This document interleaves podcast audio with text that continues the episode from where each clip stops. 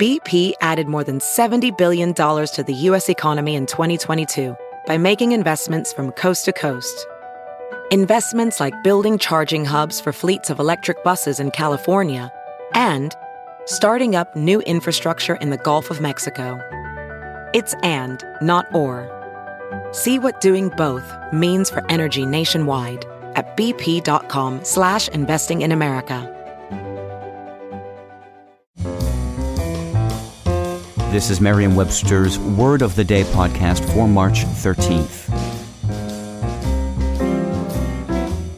Brought to you by the new Merriam-Webster's Advanced Learners English Dictionary, designed for students and teachers of English as a second language.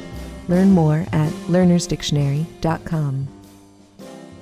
Today's word is fantod, spelled F A N T O D. Fantod is a noun that, when used as a plural, fantods, means a state of irritability and tension, or the fidgets. Fantod can also mean an emotional outburst or fit. Here's the word used from an article by Lucy Ferriss in the New York Times.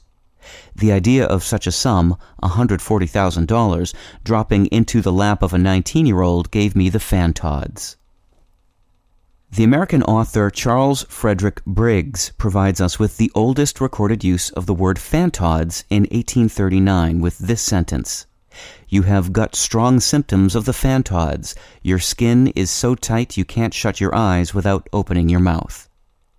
Mark Twain used the word to refer to uneasiness or restlessness, as shown by nervous movements, also known as the fidgets, in Huckleberry Finn with this sentence they was all nice pictures, I reckon, but I didn't somehow seem to take to them, because they always give me the fantods.